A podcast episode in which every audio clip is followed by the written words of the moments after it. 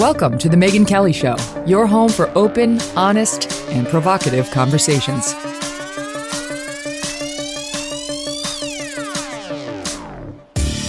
Hey everyone, I'm Megyn Kelly. Welcome to The Megyn Kelly Show. It is the very last show of 2022, and we wanted to bring you some of the highlights of this past year. So much goodness to choose from, and we are so grateful that you were there for it all. But with more than 200 episodes this year alone, and 400 interviews, it is so hard. It's hard to do a best of show, right? It's like, who do you exclude? There's so many, so much goodness in any event. So we're not going to say this is like the best ever because these people are amazing, but there were many others we could have used, but there's, you know, time is limited.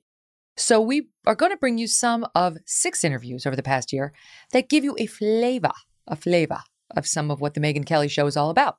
A little sampling of what we do here and will continue to do in 2023. Got to start with our pal Bridget Phetasy's return to the show in episode 402. I feel like this might be the second year in a row she's made like end of year highlight reel. That's a credit to Bridge. When Bridget was first on the show, when the Megyn Kelly show was just a podcast, it was one of the most talked about interviews I did in 2020. Well, a lot has changed in Bridget's life since then, and we talked about all of it life after motherhood and much, much more. Your piece on Substack entitled I Regret Being a Slut is, as Ben said, a beautiful and brave piece. It really was. And something near and dear to my own heart, because I've, I've said this before on the show. I was in a much different place than you were, and our backgrounds are different, of course, too, but we're very aligned on virtually everything now. Um, but the one piece of advice I give everyone's daughter going off to college is the same, and it is don't be a slut. Don't be a slut. Don't give it away so easily, girls. Like make them earn it. Remember your value. Like it, it, having sex, you don't have to be in love, but it should be something really precious, and you don't just want any Tom, Dick, or Harry jumping on top of you, so to speak. Um, you are there too, but you got there through a much more traumatic road. And I will just read this this one piece of your of your amazing Substack piece to our audience. You write. Um, if I get really honest with myself, I'd say most of these usually drunken encounters left me feeling empty and demoralized and worthless. I wouldn't have said that at the time, though. At the time, I would have told you I was liberated, even while I tried to drink away the sick feeling of rejection when my most recent hookup did not call me back. At the time, I would have said one night stands made me feel emboldened. But in reality, I was using sex like a drug. You go on, the lie I told myself for decades was I'm not in pain. I'm empowered. Oh, wow. Mm-hmm. So, how did you come to that real- realization? Like, how did you spend so much time in that dark place? Was it sobriety? Did that behavior continue after? Like, what was it? Mm, it was a lot of sobriety and a lot of therapy. And I think, yeah, a lot of when I think about this, I I know a lot of it is tied up with my drinking and drug use. A lot of the the that behavior I don't think I would have engaged in had I not been drunk or high. And so those things are very connected.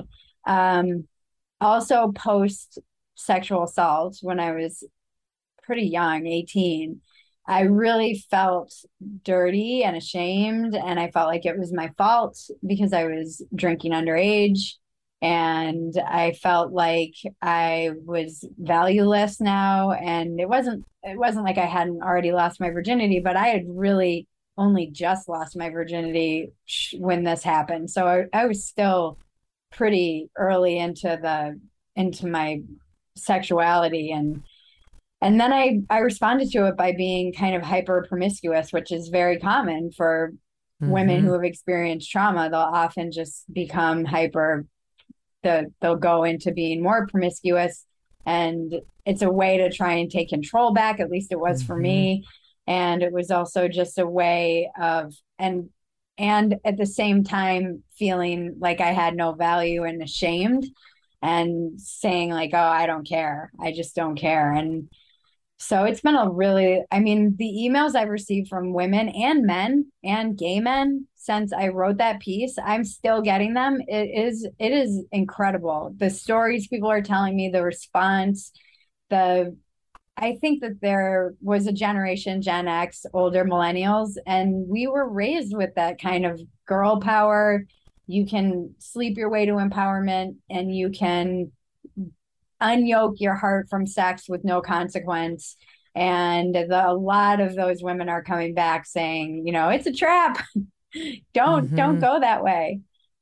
I always felt like if I have sex with a guy, he's always going to have that over me. That's mm. kind of mm. how I don't know if that sounds weird, but I just felt like no. I, it has to be with somebody who I trust to never misuse it against me, and you know who, who's not going to like whatever. If I wind up being a lawyer, I wind up being a journalist who's not going to be able to sit there being like, I did her. You know, I never wanted to give that power to anybody who I didn't really trust maybe I was just paranoid at the proper age. You know, I don't know what it yeah, was. That's that's interesting. Where where did you get your sex messaging from? You know, well, I'm Catholic like you, for mm-hmm. sure. But I don't know. I wouldn't describe myself as a prude. It's not like I wasn't fooling around. I just was monogamous and I was judicious in how many people I, you know, offered that to. um, yeah. I guess I don't know, Bridget. I, I thank God I never did suffer a sexual assault. And um, I did have, you know, great messaging from my parents and, a, and an example of a very loving marriage. You know, my mm-hmm. dad died when I was 15, but prior to that, my parents were very much in love. And I, I guess I just had a good foundation in that's this department. I, I was built up right. in terms of my ego and all, you know what I mean? Like not, not overly, right. but I think that is important. Um, and I know you talk very openly in this piece about how you had a very different experience. You had a traumatic divorce in your family when you were young, yeah. and an undiagnosed mental illness in your stepfather, and things started to go south for you when you were on the same track I was on for a while yeah. there yeah and i kind of get to the point at the end that you just said where i i regret that those men can say they slept with me.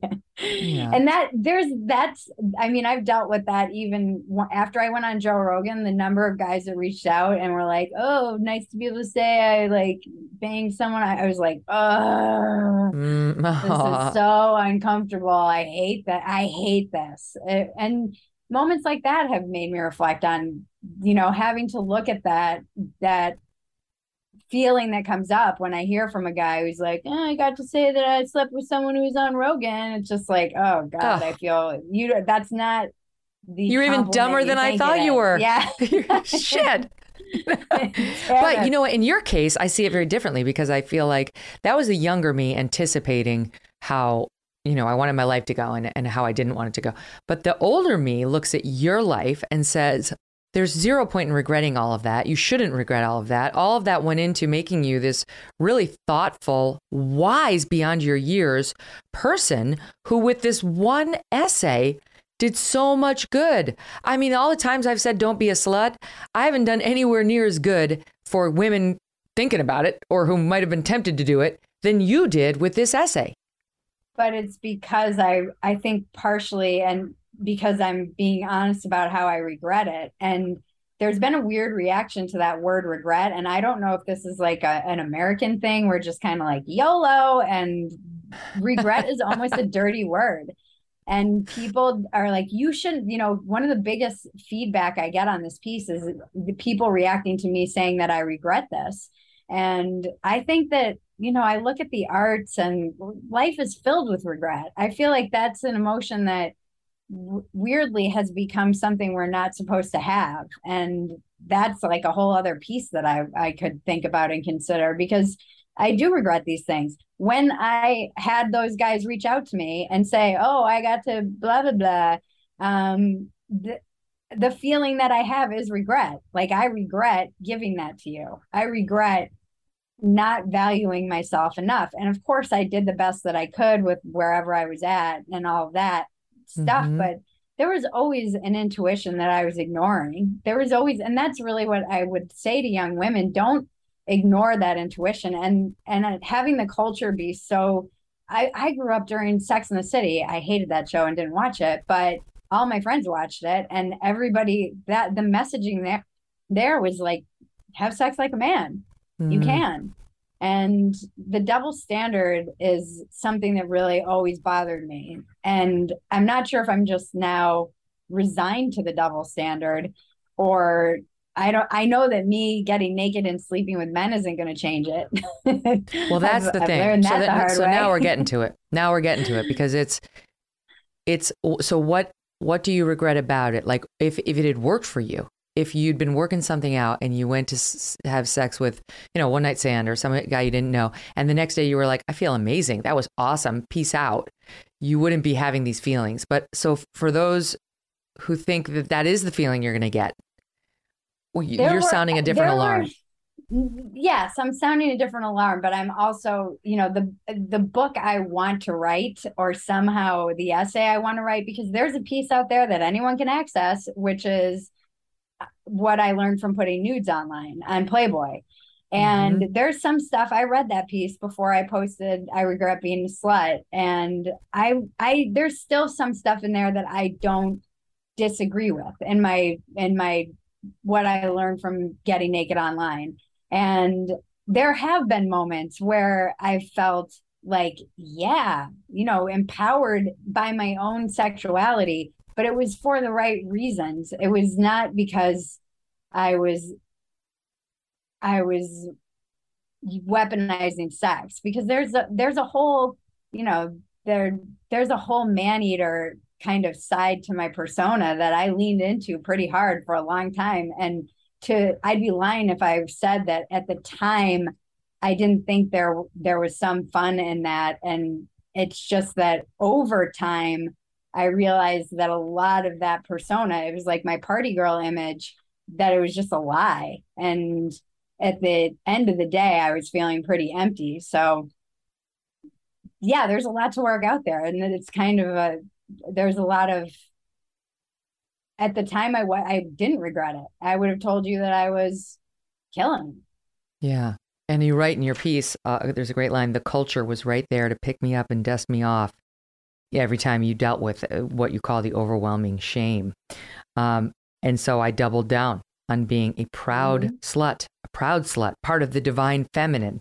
And then you write as follows Oh, this is so good You're such a great writer. You really are. Thank you. You you write that the saddest realization is how low I set the bar. A lifetime of allowing myself to be the other woman, taken for granted, or treated like a doormat under the false pretense of being quote empowered, came to a head one night with the arrival of a text message from an on again off again lover. Quote, mm. Good night, baby, I love you, it said, quickly followed by, quote, wrong person. Rock bottom doesn't always look like losing everything or ending up in jail. Sometimes it can be that sick feeling in your gut when you know emotionally you're done. God, I was Bridget. done. I was that. I remember that moment. I remember it's like I remember when I quit heroin vividly in my mind that moment, the the rock bottom, whatever you want to call it. I it's the same kind of moment. I vividly remember walking he was coming to my place to i forget why it wasn't even like a booty call i forget what why he was coming over and then uh, i had to walk out and like give him something after he came to my place after this text message i had to look him in the eye and so it's actually way worse than uh, than i actually even express in in the piece and I remember walking back into my house feeling so, you know, they say in, in the 12 step books, pitiful demoralization. And that was the feeling that I had. It was just pitiful demoralization. And my life changed a lot after that. I just was, I was like, I'm done. I can't do this. I can't pretend that I'm okay being the other woman or that I'm okay just being someone's sex doll, basically. And hmm. it took a lot of therapy and a long time because there's so much shame. It's just shame is really hard. And I think in women in particular, really shows up in our bodies. And so there's just so much shame that I had to unpack and try and overcome. And it still comes up. You say, I read the piece for YouTube and I hadn't read it since I had written it. And I, I was getting, you know, fighting back tears the whole time. There's still a lot of pain there. Of course, my God, and and that was there before, and you were trying to heal it. I mean, in a large yeah. to a large extent, it was all about trying to heal pain, and only once you realized, which many people don't, that that was not a cure, that in fact that was an exacerbator, did you ultimately come to abandon it and try something else like love and taking care of yourself. I think there's a real body count. You know, I, I've I've heard from a lot of one of the emails that I read and in the piece when I read it, I talked about some of the responses I had received, and one of the emails was from a man who said he had watched his mom deal with a lot of what I dealt with with drugs and alcohol and rotating cast of men, and she died of an OD. And oof, I always get emotional. Yeah. I have a rule though, like don't ugly cry on the internet. Um, that's why I can cry on your last podcast because there's no, there's no, there's no video screen. Yeah, I'm like, I don't need those screenshots. Talk about it shame. Is, um, it is hard once it starts to come. It's really hard. Yeah, it's like a cough. You almost is. have to let it out, otherwise it's going to come out in, in an ugly way. I know. It's but this the I think that that there's that expression there, but for the grace of God go I and reading these stories from people about what I would say is kind of this body count to the sexual revolution. Um, it could have been me. It mm. easily could have been me. Easily, easily, easily. Had I not gotten sober, it's a miracle I was given the opportunity to get sober because in between getting sober for the first time and getting sober this time, I'll have nine years actually in a couple weeks. Um, there was 15 years. There was plenty of time for me to OD or die or worse. And there were little moments where I think I was able to pull myself back off the cliff, but um, I'm not really sure why I had that that clarity at those moments. Yes, our audience should know that while you had straight A's and were destined to go to Georgetown or some other mm, equally uh, revered school, you we've talked about this the last time, but you um, started smoking weed, drinking daily at age 12 to 13, eventually led to heroin, and you barely graduated from high school, and you wound up getting drugged and raped, which we talked about as well the last time. And then at 19, after high school, entered a state funded halfway house in mm-hmm. Minneapolis for seven months. By that point, weighing just 89 pounds, where you should have been at Georgetown and you were in a halfway house. And so it really could have gone a different way for you. I mean, the fact that you're sitting here telling your story and explaining the revelations you've had is in itself a miracle, but it's also a huge gift. It's a gift to people who are following on that path without thinking, who are dabbling, dabbling on that path. You know, you may have sort of path adjacent people who are like, oh, that's mm-hmm. not me, mm-hmm. but there's a piece of it that sounds familiar. One of the most talked about interviews we did this year was my two part conversation with Robert F. Kennedy Jr. We bring you some of that. Oh, stay tuned for this. You'll love it. Next. In episodes 282 and 283, we accomplished something few thought was even possible an in depth interview with Robert F. Kennedy Jr. that tackled all the most controversial topics that remained uncensored on all platforms. It was a feat. And I am so proud that we were able to do it. So much so, it was so successful. We brought him back on later in the year. He knows his facts. He is not part of the disinformation dozen, as the White House claims. He's brilliant and he's devoted his life to helping us clean up our environment and hold bad guys accountable. Here's part of our conversation on COVID, censorship, as well as RFK opening up about his wife, actress Cheryl Hines, and the backlash she faced over him. What do you think about the censorship you've endured? Oh, that, I mean, to me, Megyn, that's the most disturbing feature of this. You know, this kind of bewildering um, uh, response to COVID that we've seen. I, you know, first of all, I want to say this that I'm I'm accused of of promoting vaccine misinformation, but nobody, not Instagram, not the White House, not anybody else, has actually identified a statement that I've made that is incorrect. Um, there were no statements on Instagram. I didn't even say that you know the uh, the virus came from Wuhan. I just said it should be investigated because it would be weird if the guy who was financing those experiments and may have created the virus is now running the pandemic response. And so these questions should be asked. I didn't say it would happen because I couldn't at that point. I have not made any inaccurate statements as far as I know. If I did make one and it was identified, I would immediately apologize and withdraw it. Um, Instagram and Facebook acknowledges that it uses the term vaccine misinformation as a euphemism for any statement or assertion that departs from government proclamations, whether they're factually true or not. So my crime was criticizing government policies. I'm not, it was not passing actual misinformation.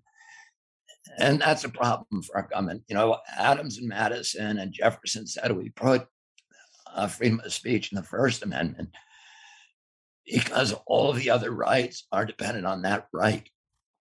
And if a government can can silence criticism, it has a license to commit any atrocity.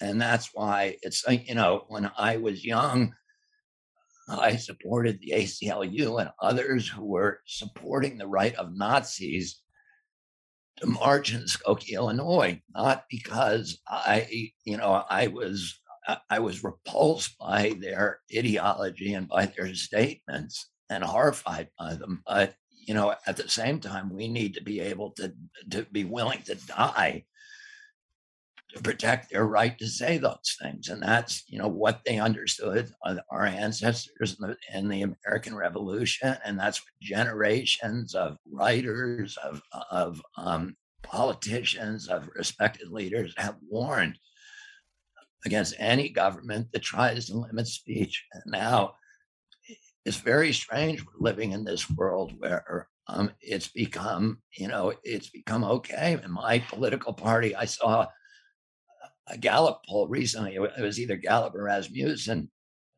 that said that something like 70% of Democrats support um, government restricting the speech. And, uh, um, you know, it's almost inexplicable to, explicable to me that, that, that we could be in that place right now. I, believe my political party was the party that would go to the mat to to you know to protect people's right to say what they want, and that's so critical for our democracy. And mm-hmm. you know, it also is critical to public health. Listen, I may be wrong about the things that I talk about, but you know, why can't we debate them? Why yeah. can't we hear these Absolutely. discussions about mask? About mask? Okay, that you know, I've sued agencies for forty years for failing to go through a regulatory process to, to have an environmental impact statement where it explains where which has to explain the scientific basis for new regulations or actions show the studies and then do a cost benefit analysis. None of that happened. It was you know we just suspended democracy. We suspended due process and once they got rid of freedom of speech they went after all the other, they closed a million churches, all the churches in this country for a year with no public hearing, no discussion of the science, no offering of, you know, a, a single scientific study to justify it. They they shut down a million businesses with no just compensation, no due process, no just compensation, a direct violation of our Constitution. They got rid of Seventh Amendment jury trials against any company that says that they're involved in providing a countermeasure. If there's a vaccine company and you get injured, you have no rights to compensation, no matter how grievous your injury, no matter how reckless their conduct, no matter how negligent their conduct, you cannot sue that company. And then, mm-hmm. you know, they got rid of the prohibitions against um, warrantless searches and seizures with all this track and trace surveillance that we now have to give our private information and our private medical records to people to get into a bar, to get on an airplane or whatever. And, you know, there is no pandemic exception in the US Constitution. And by the way, it's not because they didn't know about pandemics, because there was a smallpox ep- epidemic during the revolution that paralyzed Washington's Army of New England for a couple of months. And there was another malaria epidemic that happened to the Army of Virginia. So they knew very well what epidemics could do, and yet they did not say that this document is suspended. These rights are suspended whenever there is an epidemic. And they, you know, the disturbing part of this response was that it did not seem to be a public health response at all. It was a militarized and monetized response. We we did things the opposite of what you would do if you wanted to to stop a pandemic. And ask yourself, and I, you know, I would ask any of my fellow Democrats who are supporting Tony Fauci, what his record is the worst record of any record of any country in the world, arguably. We had 4.2% of the global population here in the United States. And I think we had something like 17 or 18% of the global COVID deaths the the the death rate in America was in the top 10 in the world. So we had 2,800 people per million population die. The African nations had an average of about 200. Oh, Nigeria had 15 people per million population. These countries, which Tony Fauci and Bill Gates at the beginning of the pandemic said Africa is going to get wiped out. We need to get them all vaccines. Nigeria has a vaccination rate of 1.5 for one vaccine, 1.5%. Wow. And they had a COVID death rate that was about 1 1500th of our COVID death rate. Wow. And the you know there's reasons Megyn, for there there's there's reasons for that that are non-medical. One is that african countries have younger populations and covid was a, um, a disease that killed elderly people but that doesn't explain it anywhere near these huge disproportions. Um, one of the things that could explain it is that co- that nigeria has the highest malaria burden in the world oh, 27% of malaria cases globally come from that country. So everybody in the country is on hydroxychloroquine. Mm-hmm. It also has the highest burden of river blindness. A large part of the population is on ivermectin. Is that what explains the, you know, the, this incredible record against COVID? Well, we don't know.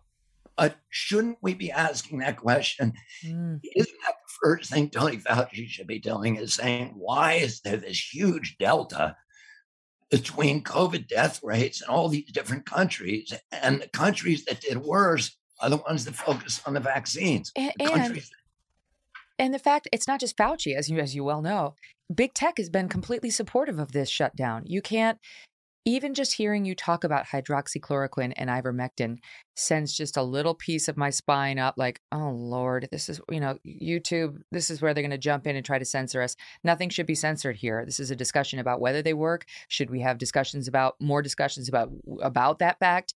Um, but that's that's what they've done to us because they'll take away your platform, as you well know. You can't even talk about it. They've jumped in on the silencing of discussion, and they're the ones who control the public information highway. So it's really damaging. I I'm in news, and to this day, I don't know what the truth is on ivermectin and hydroxychloroquine, and even talking about it makes even me feel like mm, it's it's insane. It's un-American. That's right. And you know, I I would I completely not.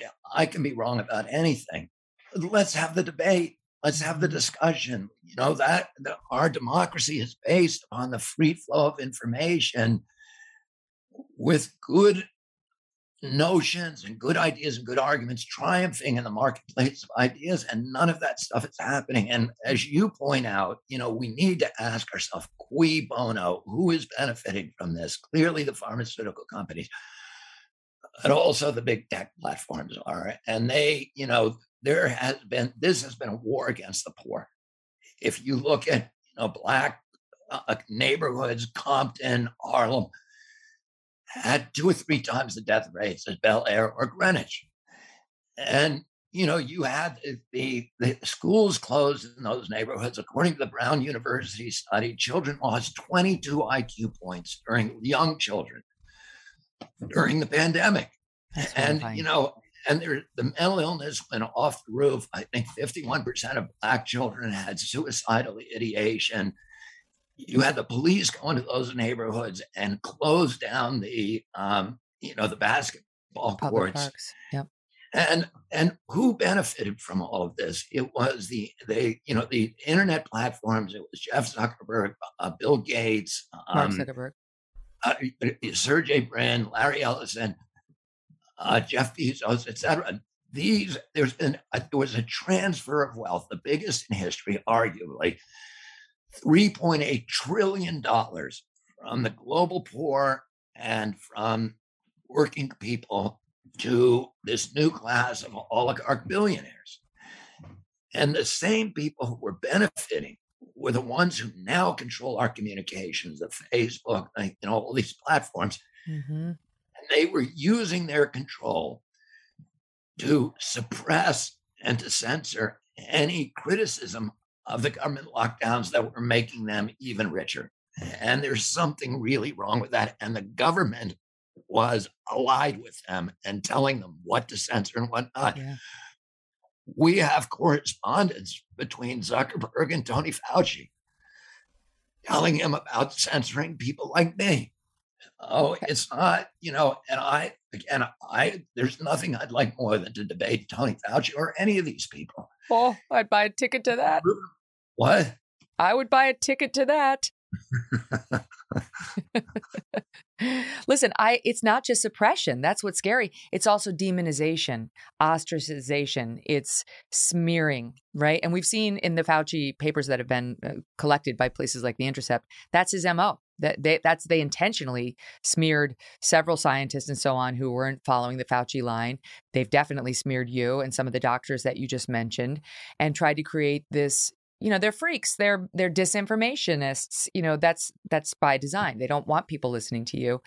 And i i i wonder i was thinking about it because um you know the the freedom rally that you went to that was anti-mandate and i'm anti-mandate too i am pro-vaccine for the for the record you probably gathered that So am I. So am I. yeah, but I really am. Um, but I like the I liked I loved the anti-mandate rally and uh, those who organized it. And I thought it was great. So you got in trouble when you were there.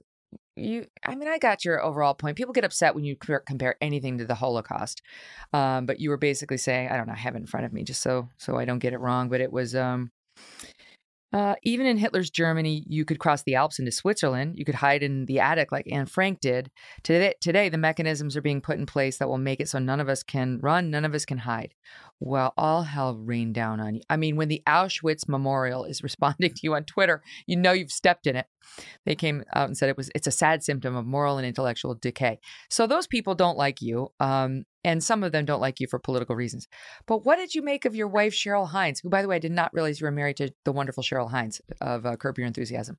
Um, she came out, she gave it to you too. She gave it to you right between the eyes and said, um, his we should not be compa- comparing the Holocaust to anything or anyone. His opinions are not a reflection of my own. And uh, his reference to Anne Frank was reprehensible and insensitive. So I know you said you were sorry for that comment, but what did you make of it? Yeah, well, let me let me get to uh, my wife in a minute and just uh, make a couple of comments on that. Number one, I regret making that analogy. Uh, number two, I was not comparing COVID policies to the Holocaust. I never mentioned the Holocaust. Um, I was making a point. I I was comparing a number of totalitarian regimes, left wing and right wing. So in that same, I think earlier in that sentence or later, I talked about East the communist regime of East Germany, and that all of these totalitarian regimes have similar features and similar intentions, which is to control every aspect of human behavior. And my point is that none of them have been able to do that in history. That um, that today, however, because of these new uh, technologies, technologies like 5G, which allows mass um, uh, harvest of data and these very, very intense surveillance, satellite, 415,000 satellite, low altitude satellites that are going to be able to look at every square inch of the earth every day, facial recognition systems. We now have these AI systems that can look through walls and see people where they're hiding in buildings. we have vaccine passports, which is a, a, a, way of social control. Digital currencies. We saw what they did to the truckers in in uh, mm-hmm. uh, Canada, where they closed their bank accounts and uh, you know denied the money. There's all these new instrumentalities that make the the rising, the emergence of totalitarianism, what I call turnkey totalitarianism, where they they're putting in place all of these instrumentalities now, or they're they're they are getting put in place. Let me use the passive voice. And it's going to give people who have those kind of an ambi- ambitions a level of control over every aspect of our lives and makes dissent and resistance almost impossible. That's the point I was going to make. I made a big mistake by making any reference to uh, Nazi Germany because of the sensitivities and because I know that what I say is going to be distorted by yeah. people who want to silence me. Yeah. And that, you know, I need to understand that. And I need to be careful in what I say because there are people who have sensitivities about that epic in history that are legitimate, that are, um, you know, uh, that are horrific. So, and, you know, I apologize because I don't want to hurt anybody. I have no, you know, desire to hurt anybody. I would say this, and I do think that we need to find ways to be able to talk about our history. Because if we can't talk about, you know, the and the, the history of the rise of the Third Reich and not begin with death camps. The death camps didn't come until 1941. Um, there was a whole system of totalitarian controls that were put in place, and there were alchemies of demagoguery that were used that are common to all totalitarian systems. Mm. Over that 12 year period, in which certain groups of people, and particularly Jews and Poles and Gypsies or Roma people, etc., were systematically dehumanized and robbed of their rights. And but it was a 12 year process. And we need to, at some at some time, we need to figure out ways to be able to talk about that process without mm-hmm. offending people. That's what that's what Gina Carano got fired from ABC for, from Disney. Yeah, for, for trying to talk about that. very tricky area. And I should have known better to stay the hell away from it because it, it's just there's no winning for me. People cannot hear my words. They're going to hear from their feelings yeah. and their hearts, and they're entitled to those feelings. Yes, but you know when your spouse is on the side of the the other people, you know you've done wrong, right? Because your spouse is rooting for you. I want to say this. I, um, you know, I encourage Cheryl to publish that statement. In fact, I asked her to do a statement that was much tougher than that. Really? Which, yes, because, and I'm glad she didn't. I'm very glad she didn't. But um, I actually gave her language that was much, much tougher than that because she needed to distance herself from me. I my job as her husband is to protect her. And mm-hmm. the the arrows and the bullets that were being slung at me were hitting her. Mm. She was, you know, getting tremendous blowback from her friends, from her industry, from others, and it was uh, it was a terrible experience for me. And she, you know, by the way, what she said, she believed. So she wasn't saying something, you know, she is, uh, she does not accept all of the things that, you know, that I believe she, about the, about what's happening with the vaccines and the medical cartel. We don't. Have, yeah, you don't speak it. for her. What? yeah, I got it. Yeah, I, I don't need to convert her, and I don't need her to, you know, to be. I, I I don't want her to. She started reading my book. She read all my other books, and she started reading that book. And she got on Fauci, and she had just made her depressed to read that. You know, she has an idealism and and a um, and just a gentle heart, and to read, you know, about these injuries to children and to read the government officials eh, that are charged with protecting our health or compromised and corrupted. It just it it was um, it was it was making her soul wither. And I said Mm-hmm. to her, "You guy, you kid, you don't have to read that book, and you should stop reading it because." Let me just tell you something about about um, Cheryl. She she is literally the best human being that I've ever met. And when I, you know, I met her through Larry David, and Larry brought her, who was my friend, and Larry brought her in 2002 to go skiing at a ski event I did up in Banff in British Columbia. She was married then, and I was married then. And then she came back in 2011, and both of us were separated. And I, you know, got a crush on her on that weekend. So Mhm. I knew I wanted to date her. And I went, but I also knew that, you know, I went to basically to ask Larry's permission because Larry has a lot of rules that, you know, are not written down anywhere, but a lot of men understand them. And one of them was I know that even though it was his TV wife, that you that it was I and I needed to, to get you know square with him before I Might have been I- crossing a boundary. I got it. exactly. So I went and met him at the Carlyle Hotel around eleven o'clock at night. I went up to his room and sat down with him. I had it was like asking her parents to date, although you know he's my age. And I and he I said, "What do you think of that?" And he said. He said she is the best person, human being I've ever met. And he said, she's the only person in this industry that is universally beloved. She doesn't have a single enemy. And she has a level of professionalism. She's never late for an appointment. She always knows her line. She does what she's supposed to do. And she really, you know, Cheryl came from total poverty and she was born in North Florida. Her father lived in a trailer in Frostproof, Florida. Cheryl uh, slept in the same bed with her mother until she left high school.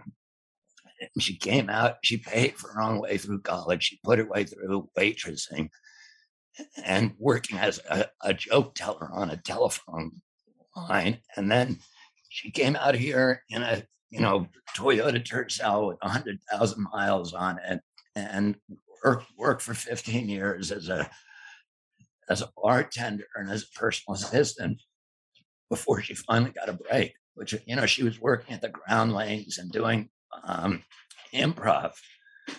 Uh, but she didn't get a break in the industry until she got that job at, at Curb Your Enthusiasm, where they were looking for somebody who was an unknown actress. And, you know, then her career took off. She directs films and she has an incredible career that she put together single handedly. And the idea that my activities Hmm. would be jeopardizing this thing that this incredible person put together was just like I felt like my job is to protect her, and I was doing the opposite of my job. So Oh. my heart was breaking, and I was, um, you know, I would have done it, taken any blow to make sure that she could distance herself from, you know, Yes. my grandpa, you know, my my parents were all really good friends with leading figures of their time who had been terrible enemies of my grandfather. And my grandfather used to always say, I don't want my enemies to be my children's enemies. They mm. can pick their own fights, but they don't need to fight mine. And I don't want them to. And I feel that way about my family too. I, you know, mm. I chose this life. I chose this, you know, crusade and I, they need to figure out their own way. My children and other members of my family have other things to do. They're all doing valuable stuff. When we come back, part of my conversation with mega best-selling author Malcolm Gladwell. Each time Malcolm Gladwell comes on the show, it's one of the most downloaded shows of the year. Gosh, he's interesting. He's so interesting. Here, Gladwell opens up about a topic he rarely discusses fatherhood. You can certainly teach Yeah. manners, you can teach ethics, you can teach what's acceptable behavior in, you know, a polite society, but you can't change nature. You can't change one's nature. You know, like the kid who's huge energy and can't sit down is constantly going and going and going. You're never going to turn that kid into low energy, you know, and and vice versa. You know, the kid who's relaxed, uh, you know, like it's better to lean into the nature that comes to you and help that kid figure out how they can make the most of that particular makeup. Yeah, yeah, I agree. Yeah, it's so funny, you know, that as a I'm a f- first time parent, so all of the stuff that I, you know, I, I used to kind of like, you know, wave my hands in the air and pretend that I knew what I was talking about when it came to parenting issues. Now I'm actually doing it for the first time. it's it, has been quite a series of revelations. How old is she, Malcolm? She's uh, like a year. Just about a year, yeah. Ah, uh, so about how about to about to walk. How has that how's that been for you? Because it can be overwhelming. Oh, it's been fantastic. I mean, she's delightful. So I think we I think we got lucky. Um, mm. But uh, but I mean, I, I think all parents think their children are delightful. But um, no, they don't. That's not true. It, is that not true? not true? I hope your kids aren't listening. Um, I mean, like yeah. periods of delight, but not, maybe not universally delightful. Uh, no, it's just been. I mean, I the the thing that goes that I've been going through is the thing that every parent goes through, which is you discover all these things and you think, oh, I'm, you know, I've discovered some previously unknown truth about parenting. And of course, everyone else went through exactly the same revelation, right? So, you know, the the big revelation that, oh, even at a year, I kind of can tell how this little creature is going to turn out, right? Like yes. that's so weird that there's something yes. essential already there, right? That that's kind that of, is so true. All three of mine have the same personality now that they did when they were one year old. You could you could definitely project it. And I don't know. And it's not even necessarily like, oh, this one's Doug or this one's me. You know, it's not that either. Like they come fully formed with a totally different nature, personality. You know, they say that the kids inherit mannerisms, but they don't inherit personalities in in most cases. So it's like you may be dealing with something that's totally unfamiliar to you. yeah, I'm, I'm, I'm already bracing for it. so where are you living now? Are you in, still in New York City? I live upstate. Uh, okay. Uh, we moved up actually before COVID, uh, and then um, uh, that's from my uh, I work out of uh, up, upstate, and yeah, I sort of we've we've relocated out of the city. Those are my people, yeah. upstate New York. That's where I'm from. First 10 years in Syracuse and the rest in Albany. So I know that area well. It's very beautiful. Upstate New York doesn't get enough credit for how gorgeous it is. Having spent a lot of time in the in the beautiful Montana, I feel like I can speak to this. It's truly one of the be- most beautiful states in the union. I had not realized you started out in Syracuse. Mm-hmm. First 10 oh, years, wow. my dad taught at the university there. And oh. then he took a job at SUNY Albany. So we moved to the tundra farther east of Albany, New York. I've only lived in frigidly cold cities, uh, except for like the year I did in Virginia. Yeah, yeah. Oh, that's funny. Didn't know that. So, what's the now? At the risk of uh, probing too far into your personal life, are, are you? Is there a is there a spouse? Is there a partner? Is there? Do I get to know like what the family situation looks like? Yes, there is. Yes, there is. Absolutely. Uh, but uh, no, you're not getting any more information than that. She's very, she's very private. So I think I, uh, I will respect that in a moment. And but are you you guys are together and raising your baby together? Yes. Oh yeah, yeah, yeah. Uh, oh, yeah. Absolutely. Yeah. And it's nuclear like it's, family. well, seriously, thank God, because it's a lot easier when you're on your own. And a lot of people do it by choice now, but a lot of people do it because a tragedy struck it's I don't understand how those single parents do it. I have such respect for them because it is so much work. So much yeah. work. And you do have a lot of responsibility. And so the the thought to just round it out that perhaps not everything that's going to happen with this child is actually on you. You know, perhaps if they're high strung, they're just going to be high strung or if they're I don't know, like not that athletic, whatever it is, whatever thing you're beating yourself up on that you need to change, you need to change. Maybe you don't. Maybe you just need a love yeah. and support. Well, it reminds me, you know, when I was in my 30s, I used to go to see a therapist, and of course, they therapists do.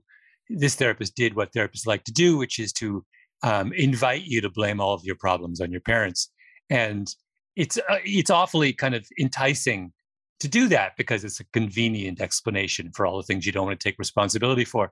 But now that I'm actually a parent, I sort of see how hollow that is. Like, it was really unfair for me to blame things on my parents at that mm-hmm. age For well, not know, just me. And I was going to say, I was thinking about my own magic wand experience experiment. Like, what would I do? I'm not a scientist, but I talk a lot on the show about how, somewhat facetiously, that you need it. Your kids need to be somewhat damaged in order to be successful. This is my own personal hypothesis that mm-hmm. if, if everything's too perfect, they're probably not going to be that successful. There's there needs to be in order to create drive in a in a human being something they need to overcome or feel like they got to do better on. And so to me, I like if I could do the magic wand, I'd I'd have a version where, you know, f- trying to figure out how much damage is the right amount. like you don't want to crush them, but you want to create a couple of issues that they need to overcome. this is why no yeah. one's hiring me to work in a lab. Coming up, we dig into the perilous world of social media with Tristan Harris. One of the truly eye opening and terrifying conversations I had this year was with Tristan Harris in episode 244. Remember him? He was a Facebook whistleblower and was part of the social dilemma. We talked about social media addiction and much more. On the other side of the screen, it's almost as if they have this avatar voodoo doll like model of us. All of the things we've ever done, all the clicks we've ever made, all the videos we've watched, all the likes, that all gets brought back into building a more and more accurate model. The model, once you have it, you can predict the kinds of things that person does. Where you're gonna go. I can predict what kind of videos will keep you watching. I can predict what kinds of emotions tend to trigger you. At a lot of these technology companies, there's three main goals. There's the engagement goal to drive up your usage to keep you scrolling. There's the growth goal to keep you coming back and inviting as many friends and getting them to invite more friends. And then there's the advertising goal to make sure that as all that's happening, we're making as much money as possible from advertising. Each of these goals are powered by algorithms whose job is to figure out what to show you to keep those numbers going up. Mm, it's chilling. And I love little Pete Campbell from Mad Men in the background as the guy using computers. um, but it's so it's not in fact like the algorithm is effectively the three people in that room. It, it's not actual humans yeah. standing there, right? It's like they figured yeah, out well, algorithms that can figure everything out in an instant well, you see, Google and Facebook figured out how to clone Pete Campbell, the advertising guy, and just sit him inside of the Google. No, I'm kidding. I'm, I'm just kidding. Um, no, I think people looked at this metaphor. So, in in the film, in the Social Dilemma, which I really recommend everyone watches, it was the second most popular documentary I think in Netflix history. Won two Emmy awards, and it really just lays this out in a way that I think everybody on all political sides can kind of understand as well. Um, and and what we talk about in the film, as as you said, Megyn, is that um, you know behind the screen you know there's you there's this piece of glass and when you scroll up with your finger right there's a there's going to be another rectangle that comes up next. Do you think that that rectangle that comes up next is just the next thing that one of your friends posted? No. What they do is they fork it off to that supercomputer um, which is that pete campbell character and that character which is like you said a you know character embodiment it's not actually like that it's just a computer and it's calculating a number and it looks at every possible thing it could show you next. Like within the space of things it could show you, it could show you something that'll outrage you politically. It'll show you something that'll your ex-boyfriend or your ex-girlfriend because that's what you clicked on last time. Um, it can show you a live video because Facebook wants to like dial up that live video.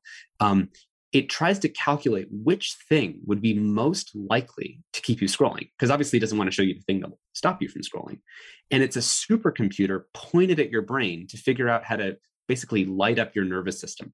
And the voodoo doll idea, one of the reasons we use that metaphor is that if I talk about, hey, Megyn, you know, they, they have your data, they have your data, and, and, and that, that, where does that hurt you? If you think about it just as a person, like there you are, you hear that phrase, they have my data. It doesn't feel like, what's the problem with that? But if I say, look, that data is being used to assemble a, a, a model of you, a more and more accurate model that can be used to predict things about you. And it gets more accurate the more information they have but it's like a voodoo doll. So all the clicks you've ever made, that puts little hair on the voodoo doll. So it's a little bit more accurate when I prick and try to figure out what would activate the voodoo doll. If all the likes, all the watch time on all the videos you've ever made, um, that also makes the voodoo doll more accurate. Adds little shirts and pants to the voodoo doll. But then what the point is that as that data gets more and more accurate over time, and it looks at a hundred other people who saw those same political you know enragement videos that you've seen and it says well for people just like you this is the, the thing that tends to keep them scrolling, watching, clicking, commenting because all of that activity is engagement it's attention it's the thing that's sort of the parasite that that you know makes these companies worth trillions of dollars. Um, and that's essentially the system that we're in but the problem is that it leads to basically all of these negative externalities that dumped onto the balance sheet of society. We have shortening of attention spans. We have more political polarization because affirmation is more profitable than information so giving us more confirmation bias of our existing tribal beliefs and why the other side is so bad. Obviously this this trend existed in other kinds of media but now you have a supercomputer that's like literally you know figuring out this is the next fault line in society and these keywords emerge and whether it's mrna or masks or vaccines or um, you know no matter what it is it finds the one that works on buckets of users just like you and it knows that you're going to click before you know you're going to click and i think some people hear that and they think that sounds like a conspiracy theory like it, technology knows us better than we know ourselves but um, Yuval Harari, the author of *Sapiens*, uh, is a friend of mine. He's gay, and he, he jokes that you know his partner uh, Itzik, when he uses TikTok, it only took Itzik, you know, one or two clicks for TikTok to figure out exactly which rabbit hole to send his partner Itzik down. Um, and and that's the thing about all of us is it knows exactly what works, but the problem is what works on us isn't the same thing as what's good for society. Mm-hmm. Or for us, even, or for us. And that's right. why, I mean, honestly, Twitter came out with a thing. Uh, I don't know if they do it every year or whatever, but they, they just popped up in the in this in the feed. Um, this is how many conservative sites you follow. This is how many liberal sites you follow, and it just sort of volunteered, uh, you know, your information. And on mine, I was I was very pleased that I had a 51, 49 percent ratio on my income, right. uh, incoming, you know, news and, and people I follow. And that's important. So it just makes me a little less easy to manipulate in the information game because you're definitely getting, you're getting propaganda from both sides, but at least, eh, I mean, it's propaganda, but at least you're getting it from both sides. You're a little less easy to manipulate. Right. So that, that's one step that definitely, I mean, that's I, I, actually had not seen that specific feature from twitter it's obviously better for each of us to maintain more broad you know information diets. But, but the second problem Megyn is that the, the the business model is we think of it like a parallel system of incentives to capitalism. Instead of getting paid in money you get paid in more likes more views more attention more comments. And when you say something that basically outgroups the other side and say here's a yet another example about why the other side is awful we'll pay you more likes more followers because that was better for generating engagement for the machine. Now, no one at, at, at, Twitter or Facebook has a big long mustache and they're twirling it, saying, "Gosh, how can we create the next civil war and and and you know drive this up as much as possible?" Um, but that's the inadvertent side effect of a machine that's values blind. All it knows is what increases people's likes, followers, and gets them to invite more people.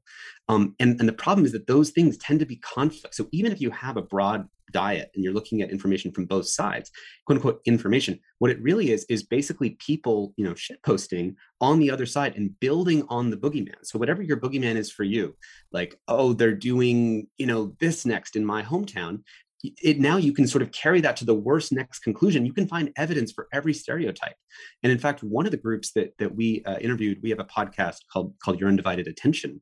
Uh, we interviewed dan vallone who runs more in common. And what it really shows is that we completely see the other side in stereotypes. If you ask um, democrats estimate um, what percent of Republicans make more than $250,000 a year? They think more than a third of Republicans make more than $250,000. I think wow. the answer is more like 2%. If you ask Republicans, what percent of Democrats are LGBTQ? You know, uh, and and they they'll estimate more than a third of Democrats are LGBTQ. The actual mm-hmm. answer is six percent. If you ask um, Democrats what you know um, to estimate what percent of Republicans do they believe uh, still believe racism is a problem in the United States, they think less than twenty five percent of Republicans would believe that racism is still a problem. The actual answer is something like seventy percent. And so we're seeing ourselves with stereotypes. And the second thing they found is the more you use social media, the worse you are at predicting what mm. the other side believes, not the better. Mm-hmm. Because the extreme voices on social media participate more often than the, the, the silent sort of you know calm moderate majority right? Like the calm moderate people they don't they don't actually say that much. So that's really the problem that we're dealing with when we look at our, our you know our polarization ecosystem. Wow. This is reminding me that when we closed out the year, we went to Christmas break. The last piece I did was on um, Democrats. And you know, a lot I have a lot of Republican listeners. I have some Democrats too, mostly people people in the center. But it was a reminder that you know, the people who are trying to get everybody canceled and so on, they don't represent all of the left Yeah. and that it's not quote the left that is the enemy of reason it's like activists who are pushing agendas yes we can fight on that but remember your neighbor who's a democrat is not your is not your enemy if you're a republican and is not necessarily against the things that you're against as Exactly. well you tell me, Tristan. I when I read them in the news, I'm like, well, that's very China, right? To sort of t- the big hand of government now controls. But I was also like, yay, China! For the first time in my life, I was like, you know what? Maybe we should consider the Chinese way. Yeah, well, there, so I was meeting with a um, uh, a senator who's deep in the foreign policy world, and, and he was meeting with his counterpart in the EU, who said, um, you know, who does China consider to be it, the the largest threat to its national security? Who's its biggest geopolitical rival? And of course, you would say the United States, right? You would think that's the answer. They said no. They consider their own technology companies to be the biggest rival to the CCP, the Chinese Communist Party's power. Now, why is that? Because the technology that runs their society is really the new source of power, right? It's controlling what kids are feeling, thinking, and believing. It controls their identity, their educational development. It controls uh, loans that get made, Jack Ma, Alibaba. So they're going after their billionaires. They're doing all these things, but they're, they're really realizing that technology is the power structure. It's the brain implant that is guiding their society. Now, I'm not trying to idealize it now, but here's a couple things that you know you were mentioning that they're doing to deal with the problems of the social dilemma. So let me give you a couple examples. Um, one of the things they do is on TikTok, their version of it called Douyin. When you're scrolling TikTok, um, if you're under the age of 14, you can only use it until 10 p.m. at night, and then it's closing hours. It opens again at six in the morning. Um, they actually limit you to 40 minutes a day. And when you scroll, instead of showing you videos of the best influencers, they show you science experiments, museum exhibits, patriotism videos, because they realize that TikTok is conditioning kids' behavior. And now I'm not saying that we should be doing Pledge of Allegiance videos to the United States on, on our version of that. But what we have to also see is that China is controlling their number one adversaries, children's TV programming, education. I mean, imagine in the Cold War, the Soviet Union controlled Saturday morning cartoons for its number one geopolitical adversary. Mm. You know, I actually talk to people in our defense and national security apparatus quite, quite a bit these days. My concern is that our generals and our heads of the Department of Defense know everything about hypersonic missiles and drones and the you know the latest tech you know physical advances in warfare. But how much do they know about TikTok and how their own children are being influenced on TikTok? And I'll give you a concrete example. A TikTok insider told me this. He says he the thing that people don't realize is that TikTok is an alternate incentive system to capitalism. Instead of paying you in money, I can pay you in likes, followers, and attention. I can give you a sense, a boost of all those things. So now let's say, and China is known to do this, they have a, a national security strategy called borrowing mouths to speak. So I want to borrow those Western voices who say positive things, whatever anyone in the West says something positive about China and the Uyghurs are not a human rights problem and it's all fine. China can just say, we're going to dial up those people. So they get paid in more likes, more followers, and more views. Then other people on TikTok look at that and say, well, why are those TikTok influencers so successful? And they start replicating their behavior. So you're creating an alternative system of influence on top of your number one geopolitical adversary. And you're you're being able to adjust those dials anytime you want. And you don't mm-hmm. even have to get them to trust the communist part Chinese Communist Party's voices. You can take Western voices who happen to be pro-China for whatever reason and just make them the ones that are heard the most, right? And my colleague Renee DiResta um, uh, calls this amplifaganda. It's not propaganda, it's amplification propaganda. I'm taking your voices, but the ones that I want to hear. And similarly, what we know that Russia did, you know, in not just in our elections, but ongoingly, is they take the most divisive voices, especially the ones that focus on race, on guns, on immigration, these these topics, and they and the ones who want to do um, civil war and secession movements and things like this, and they amplify those voices because they want to amplify propaganda, amplifaganda, the ones that are most Mhm. divisive. There is a World War III information war that Marshall McLuhan predicted in 1968 when he said World War III is a global information war that will make no distinction between civilian and military combatants because now we are in that war, but we don't really see it or feel it that way. And I've heard you talk about in the past the difference between we have these huge oceans uh, on, on both sides that make us a, a global superpower. We have this physical, you know, kinetic asymmetric position, uh, you know, compared to our adversaries. But those huge oceans and borders go away in the digital world. You know, we have Mhm. Patriot missiles to shoot down a a missile that you know, or a plane that comes in from Russia or China physically. But if they try to fly an information bomb into our country, they're met with a white glove algorithm from Facebook or Twitter or TikTok that says, yes, exactly which you know minority group would you like to target. And a recent MIT Tech Review article said that actually um, at the top uh, uh, Facebook pages, 15 pages that are uh, for, for Christian Americans, all 15 of those Christian American pages are actually run by Macedonian troll farms. Of the top 15 African American pages on Facebook, these are basically bots, right? Of the top 15 African American pages, two thirds of those African American pages, reaching something like 80 million Americans a month, are run by Macedonian troll farms. So we have to realize that, again, we're not even really living in a real reality. The metaverse is a virtual reality, but even within that virtual reality, it's a virtual representation of our fellow citizens. They're not even our fellow mm. citizens. That so that's and I just want to pause and underscore to the audience at home. This is something different. This is something Russia did do. Okay, they did do this. This is not Russia Gate stuff. This is not like right. the weird. This is totally different. Russia did do this. They they right. used bots to amplify disinformation. It, this is it, does it come as news to yeah. anybody really they're, that they're trying this, to sow You don't have to believe that they, that this influenced the election to just know that what they're trying to do is drive up division ongoingly, right? And that's that is part of a, a you know a deep warfare strategy, right? Because that's we're falling over incoherently, constantly disagreeing with each other, and, and then forced to see the more extreme perspectives of our society. While these countries are not doing that, they're not faced with that problem. And and just to pick up on the other point you were making about how they limit the children's access to TikTok and so on in China, because they came out with a couple of sweeping reforms within the past few months along those lines, trying to stop the children from spending all their time on there, limiting the some of the time on the apps to just the weekends. Um, yes, and, gaming and, they limit to forty minutes a day, and on and only um, on the weekends, Saturday and Sunday. Um, and TikTok, like you're saying, they also do only only forty minutes a day. Uh, and like I said, they have opening hours and closing hours. So yeah. at 10 p.m., it just shuts off. And and the reason so, for that, by the way, but, Megyn, my thought my thought yeah. in reading about that was okay. So great, we we've unleashed these unhealthy bombs on our children in in their country, in our country, across the globe. But China has actually stepped in to try to stop that bomb from doing too much damage on its own children. Whatever its motivations, Correct. they do not want a bunch of you know missing the frontal lobe children to grow up addicted to technology, just needing to play their game, needing to play. They want their kids to be smart and to be the next generation's leaders and so on. Meanwhile, we left our kids twisting on the vine. There, there's exactly. No attempt over here at all, as far as I can see, right. by big tech to protect our children in any way. In fact, the more addicted, the better. Exactly, exactly. And you know, this this perhaps I think is one of also the major issues that in our country we can actually agree on, right? I mean, who wants our children systematically warped and deranged with comeback emails that like a digital drug lord when you stop using i figure out how to more aggressively get you to come back.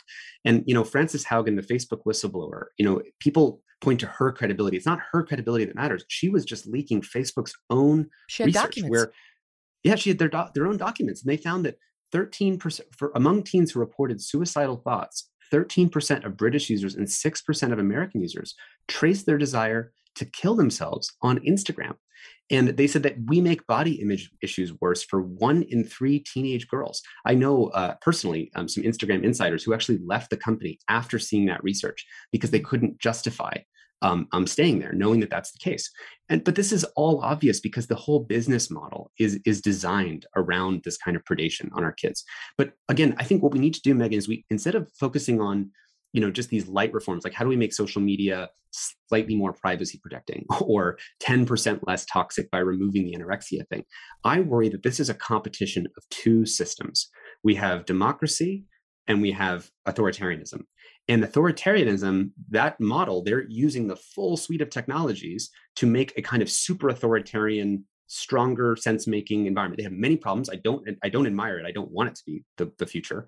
Um, mm-hmm. Um, but meanwhile, we can notice that our democracy is not employing all these technologies to say how would we make democracy even better how do we do even more consensus based decision making how do we invite people uh, there's actually a model of this in, in taiwan where when when instead of posting on social media when you hate something about say the tax system or potholes or masks um, in, when you uh, post about something that you say i want to fix in our democracy instead of that just turning into a long comment thread that then gets shared more virally and the more clever stubborn thing you can say uh, the more attention you get in their system when you say i want to fix the tax the tax system has a problem you get invited into a zoom call a, a, stakeholder group that actually talks about how you would improve it and you actually get Wow. with other citizens and you're actually designing the improvement to that system and then that's taken to the digital minister to actually implement Oh, we wow. could have a whole basis of technology that's about strengthening our democracy and that's my concern about what we need to do we don't need 5% less toxic social media we need a to sort of reinvigorate the values of the declaration of independence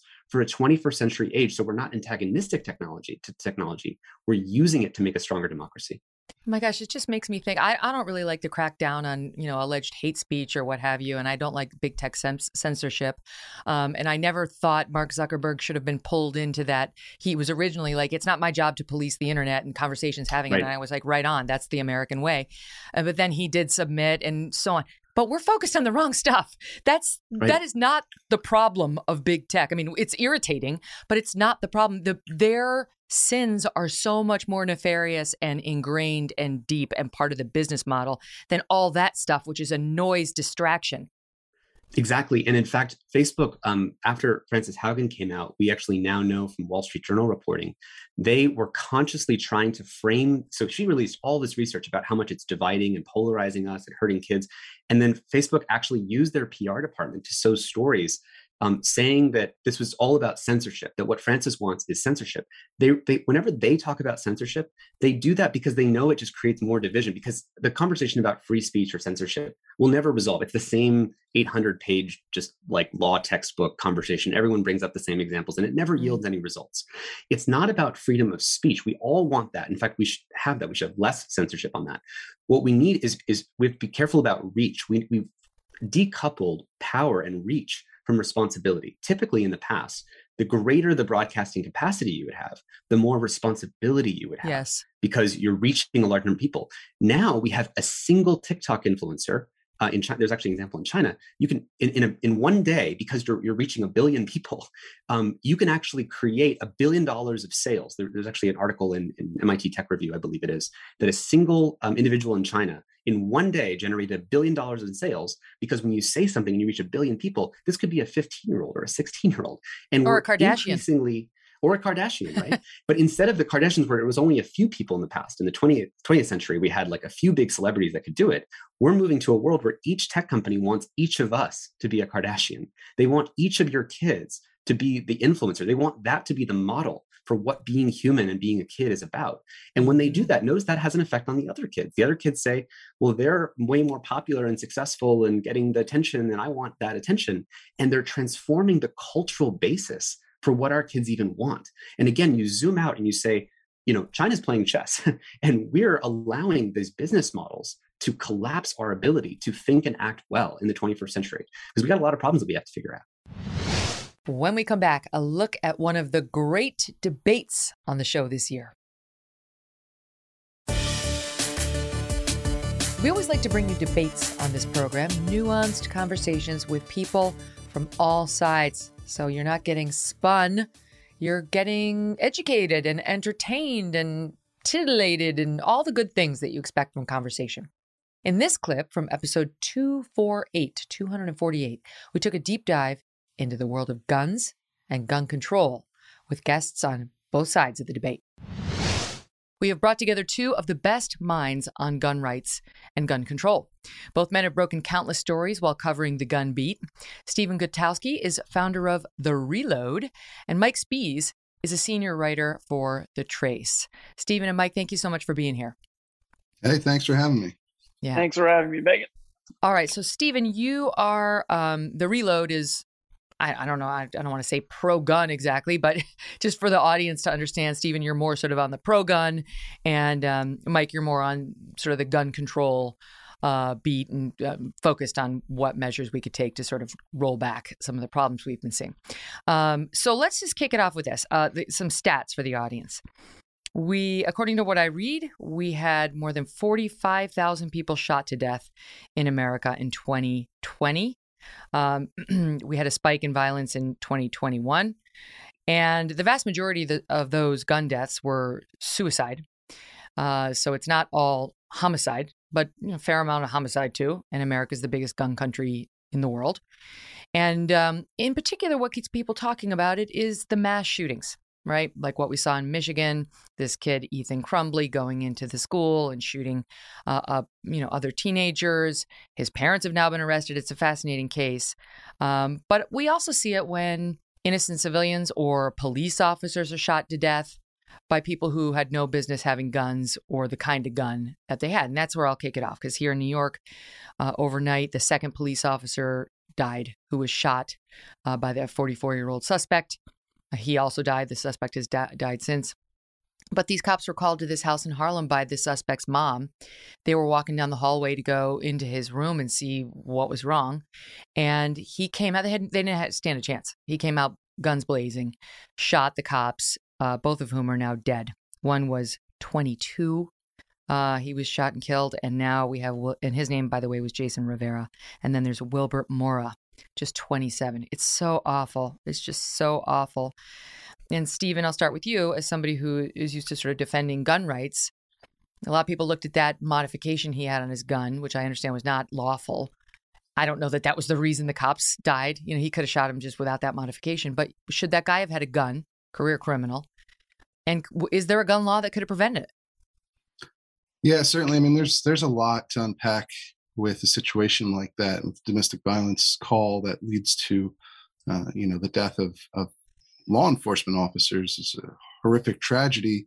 And obviously, I think most people would question, well, how could this happen? How can we prevent this going forward?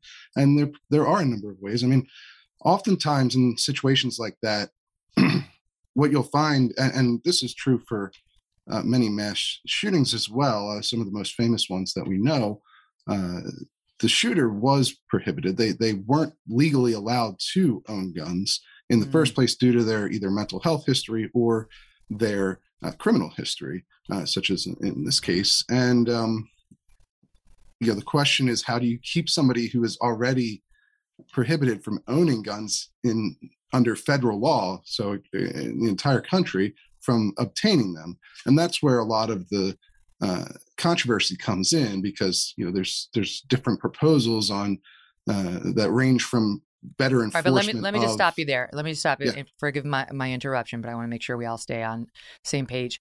So he should not. This 44 year old man, now dead, the mm-hmm. shooter, mm-hmm. should not have had a gun. Why?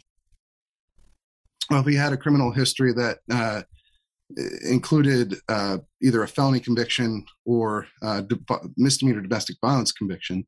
Uh, then he, he shouldn't have been able to obtain it, or at least he wouldn't legally have been able to possess the gun uh, mm-hmm. in the first place.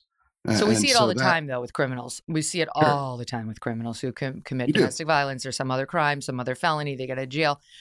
It seems very easy. It seems very easy for them to get a gun. Am I wrong? No, I mean it can be very easy for uh, people who are prohibited, people who are who are known criminals, to obtain guns illegally outside of uh, the current, you know, system yeah. that we have in place to buy guns uh, you know, through through licensed dealers with background you know, checks involved. Uh, you know, there's obviously proposals to expand that system to private sales as well. That's where a lot of the controversy comes in with uh, so-called universal background checks, because the idea there is that uh, private sales should also have to go through uh, the background check system, like sales from licensed dealers do. Although, of course, in this case, you're talking about New York, which has a law like that in place already, and obviously, a lot of criminals just don't comply with it. And the they problem. sell guns knowingly. That's the problem. That and illegal. this gets right to the heart of it right off the top, right? So it's like, Mike, the, we could, we do have tough gun laws in New York City. Um, and yet there was this guy sitting with this gun with this unlawful modifier on it. Again, I don't think it wasn't the modifier that led to the death of the cops. A regular old gun could have killed these cops just as easily. But you know, the point is just how easy it is, despite the fact this is a career criminal sitting there with a gun. You, yeah. I don't know. I'd love a real solution. I would. I'm not. Yeah. I'm so open minded on this issue. I've been the victim of a crime, and I've and so I appreciate guns for, for, with the good guys who protect us. But I have three kids, and I certainly worry about you know school shootings and the other stuff too. So I'd love to see a gun reform that could actually stop the bad guys from getting the guns. But I we we passed every single one of the gun reforms Joe Biden's pushing right now. That guy still would have had this gun. Yeah, I th- think the problem across the board in America is that we're pretty weak on accountability measures, which is what fuels the illegal gun market. So, for example, one thing, and this in some ways also in a, in a different way relates back to the the Michigan shooting that you were talking about, is we have we have pretty poor storage laws and regulation, especially when it comes to uh, firearms dealers. For example, it is as as investigations have shown that the Trace's done. Um, there's no real requirement in federally licensed firearm dealers or places that sell guns to store them in such a way that they're not easily accessible. Which is why these like these smash and grab situations where people basically just drive a car through the front door and take a hammer and break glass uh, and remove all the weapons and run out, or, or saw a hole through the ceiling and drop in and take all the guns. Like that's um, it's a big it's a it's a it's a it's a gaping hole in our system that allows legal guns to be trafficked into an illegal market.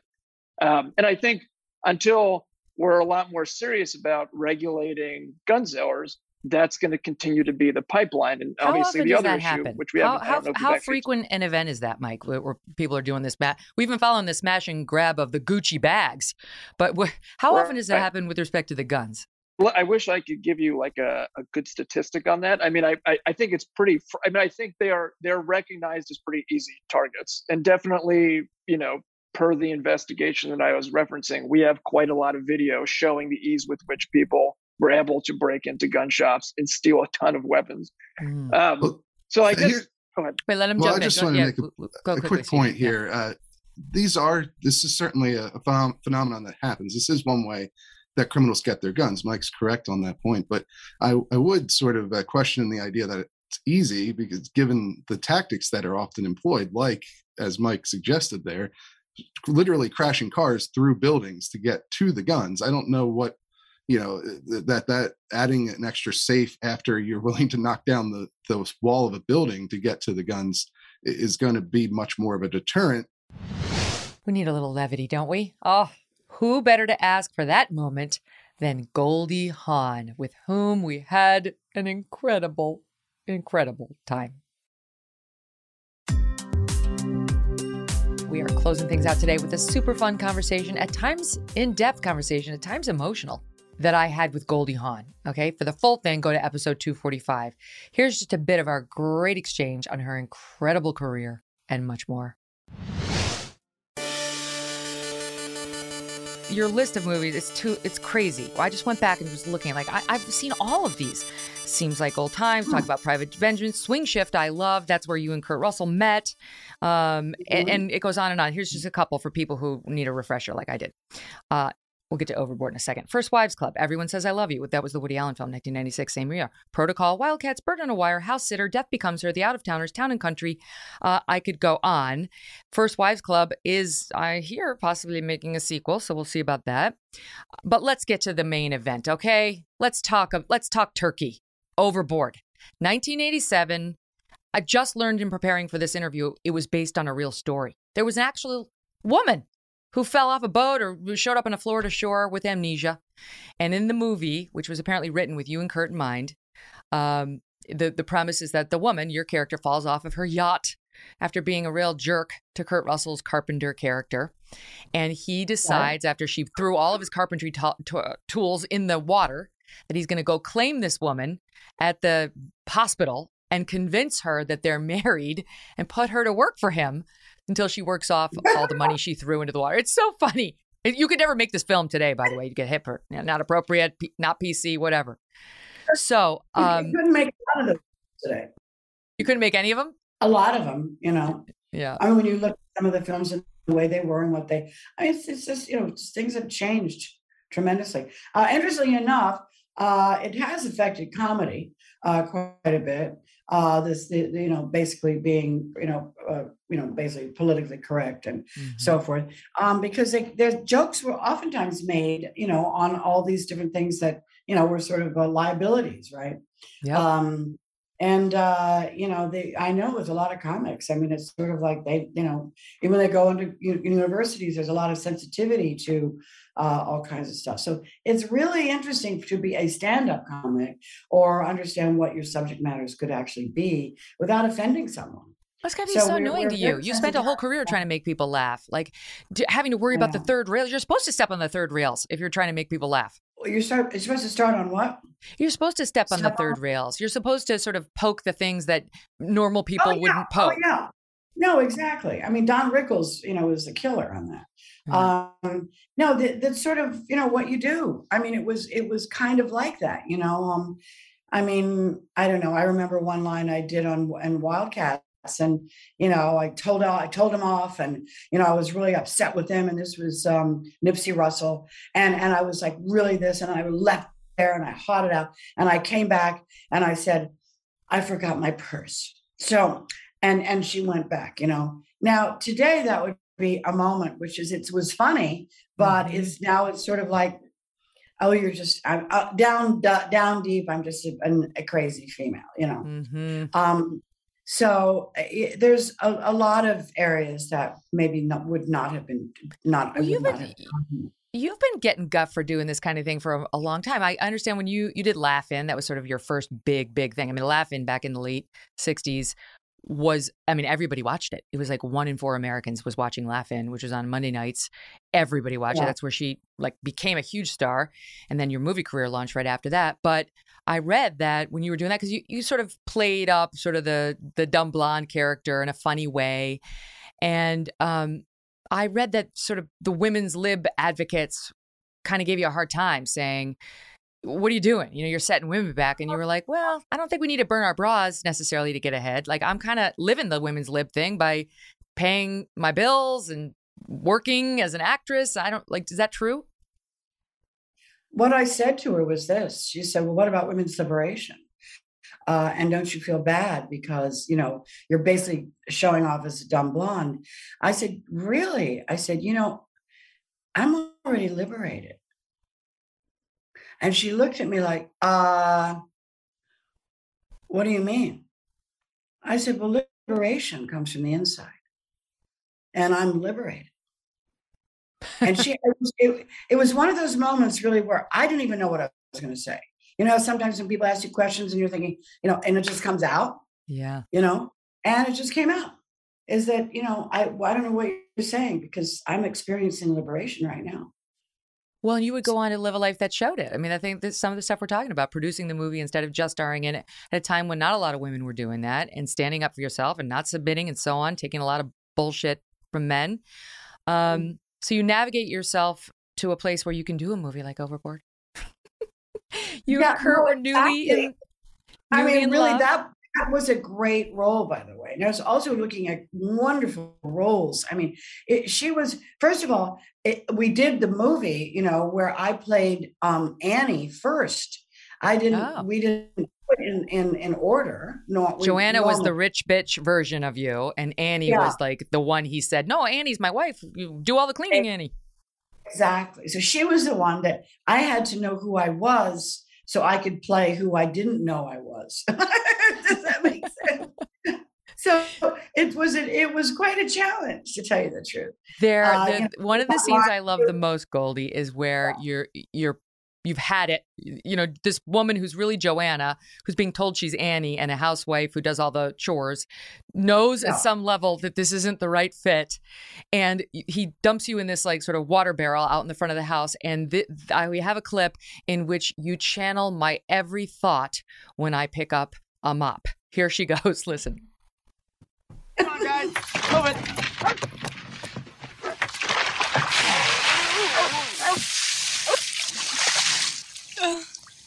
Feel better? I don't belong here. I feel it. Don't you think I feel it?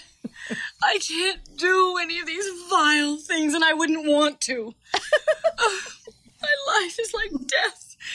My children are the spawn of hell, and you're the devil. Oh.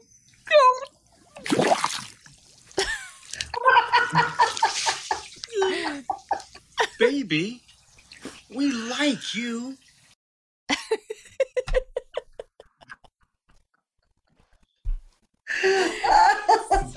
oh my god! I mean, uh, it, it, it I haven't seen that in a, long time. I mean, that's So like good. I can't do Oh any of these vile God. things and I wouldn't oh. want to. my children are the spawns of hell. You're the devil. Oh my God. I mean, there are things in that film. There there were, it was so funny. And it also was emo- emotional because when she came out and said, I, how could you? You know, how could you do this? Mm, when she learn when she learns that he's been duping her because they do fall for each other, and then she learns he's been lying to her. Exactly. And then my real husband comes back in his limo, and the kids were devastated. And I was, I just didn't know what to, do. I Mm. remembered who I was finally. And and it was like, oh my God. Now, in the middle of a movie that is hilarious, right? That was a very dramatic moment. Mm. And when she got in the car, the kids running after her, that was so sad. So a movie where you can cry, laugh, um, you know, uh, uh, just have a lot of uh, emotions to it. Um, we're, we're really extraordinarily lucky to be able to play. Yeah. Um, the end of the movie was one of my favorite endings because when we jumped in the water because we we were pining for each other he oh, was Otto. looking for i was looking for him and we dove in the water together in the in the sea to get together the end of it after they're all bundled up he says what can i give you that you don't already have because she had the money and she looked at him and said a baby baby little girl. Yeah. kind of like oh I perfect know. line line for an end of a movie i mean it's like oh i loved it But you So- guys were the key. The writer of the film is it uh, Leslie Dixon? leslie dixon and Okay. and and then there was writing from every you know everybody harvey Okay. wrote some stuff and you know we we were we worked on it together it was Well, so she Yeah. says she gives you guys all the credit. She's like, Kurt and Goldie are the cutest people on the face of the earth. She goes, I don't say that to be diminishing. She goes, it's just a fact. Everyone loves them. The chemistry was palpable. You guys had met a few years earlier on the set of Swing Shift, which I also really enjoyed. Um, and you could feel it. And, then you had a new baby, Wyatt, Wyatt of now, like, who's now like Captain America. um, he, I just learned today he was running around the set. He was one of the kids in one of the outdoor go- uh, mini golf scenes. He was nine months old Oh my gosh. I was Wow. nine months old, and my nanny was holding him in the scene. So he was just one of the the, the extras, right? It was meant to be. And- So he's like a baby on the movie set and still is on one. right, and he took his first steps on that movie. Wow. I don't know. What do you? why do you think that movie has withstood the test of time? You know, because not every movie made in 1987, like Moonstruck, that was an amazing film. I think it may have come out that year. People aren't still watching it. It's still not on television all the time. So why is Right. Overboard doing that? Well, I think Overboard is a general um uh it's a relationship movie, first of all. It's about people falling in love.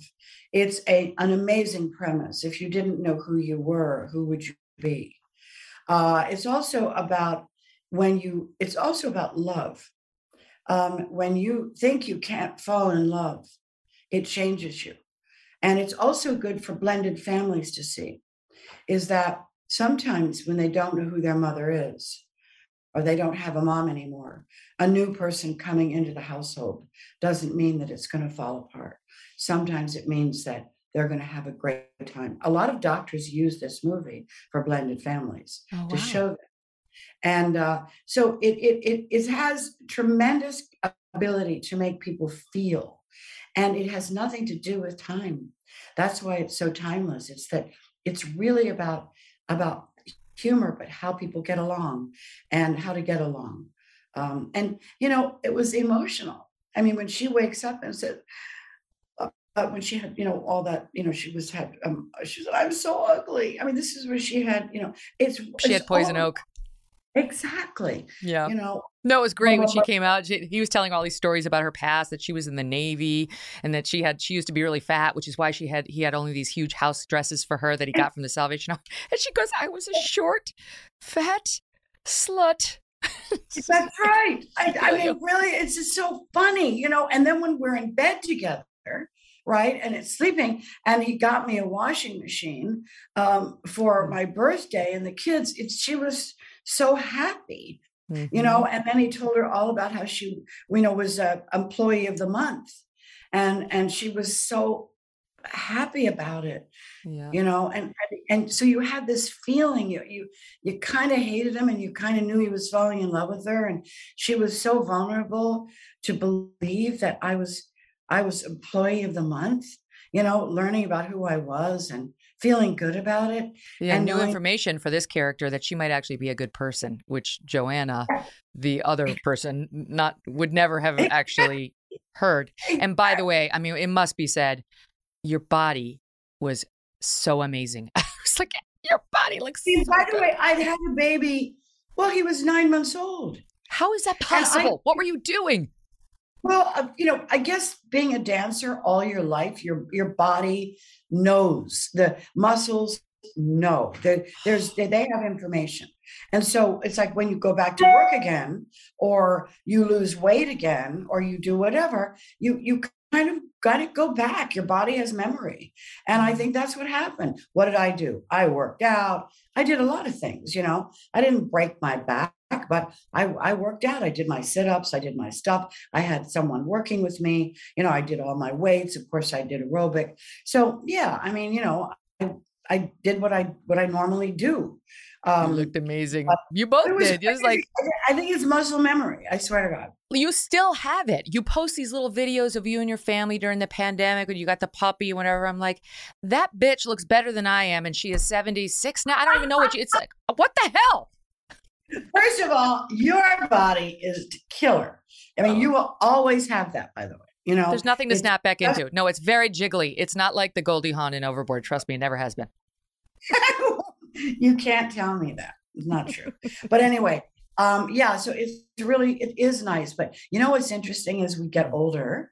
Um, and I'm very, very what as you can tell, you know, I've been a dancer. I you cannot let that go. I mean, once you're mm-hmm. three and four and five and six and seven and eight, and that's what you did danced all your life, you cannot let yourself go, right? So I, you know, I went and I got I, I go to places for cleanses and all that. We were just talking about that uh, this morning.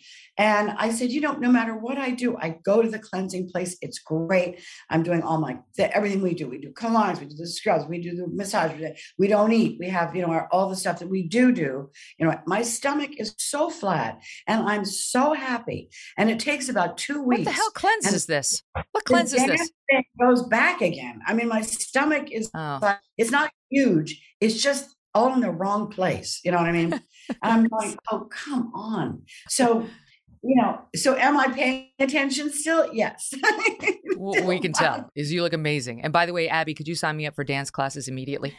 Uh, Go- Goldie Hawn, I love you so much. Thank you so much for doing this, for doing MindUP. And the next tequilas are on me, sister. Okay, babe, you got it. Talk soon. Thank you so much for joining me today and all week and all year. Could not do the show without your support, your clicks, your downloads. I know you're busy and you have a lot of options to choose from. So it's important that we live up to the high bar that we believe you set for us. And we try our best every day. Most of the time, I think we succeed. Yeah, one off here or there, but uh, we appreciate you. And uh, truly, I'm grateful for you every night. I pray for all of you guys every night when I say my prayers. Uh, I know you're out there, and I really, really appreciate you. So excited to start the new year with you on Monday as we rejoin you live in 2023. Happy New Year. Thanks for listening to The Megyn Kelly Show. No BS, no agenda, and no fear.